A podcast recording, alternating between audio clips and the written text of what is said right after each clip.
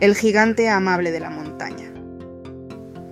En un pintoresco pueblo al pie de una majestuosa montaña, los lugareños compartían historias sobre un gigante que vivía en la cumbre. Aunque nadie lo había visto nunca, todos creían en su existencia, atraídos por los cuentos de su gran amabilidad y su corazón más grande que su tamaño. Un día, el río que corría por el pueblo comenzó a secarse, las cosechas empezaron a marchitarse y los animales a enfermar. El alcalde, desesperado, convocó a los aldeanos y propuso una idea atrevida. Alguien debía subir la montaña y pedir la ayuda del gigante. Un valiente niño llamado Lucas, conocido por su coraje y curiosidad, se ofreció para la tarea.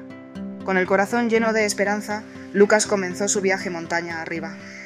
Después de varios días de escalada, finalmente encontró al gigante. El gigante, llamado Kunai, era más grande y amable de lo que Lucas podría haber imaginado, le contó sobre la situación en el pueblo y pidió su ayuda.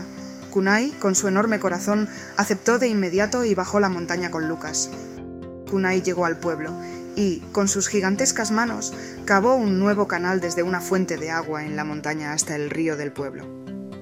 El agua comenzó a fluir nuevamente, las cosechas volvieron a florecer y los animales se recuperaron.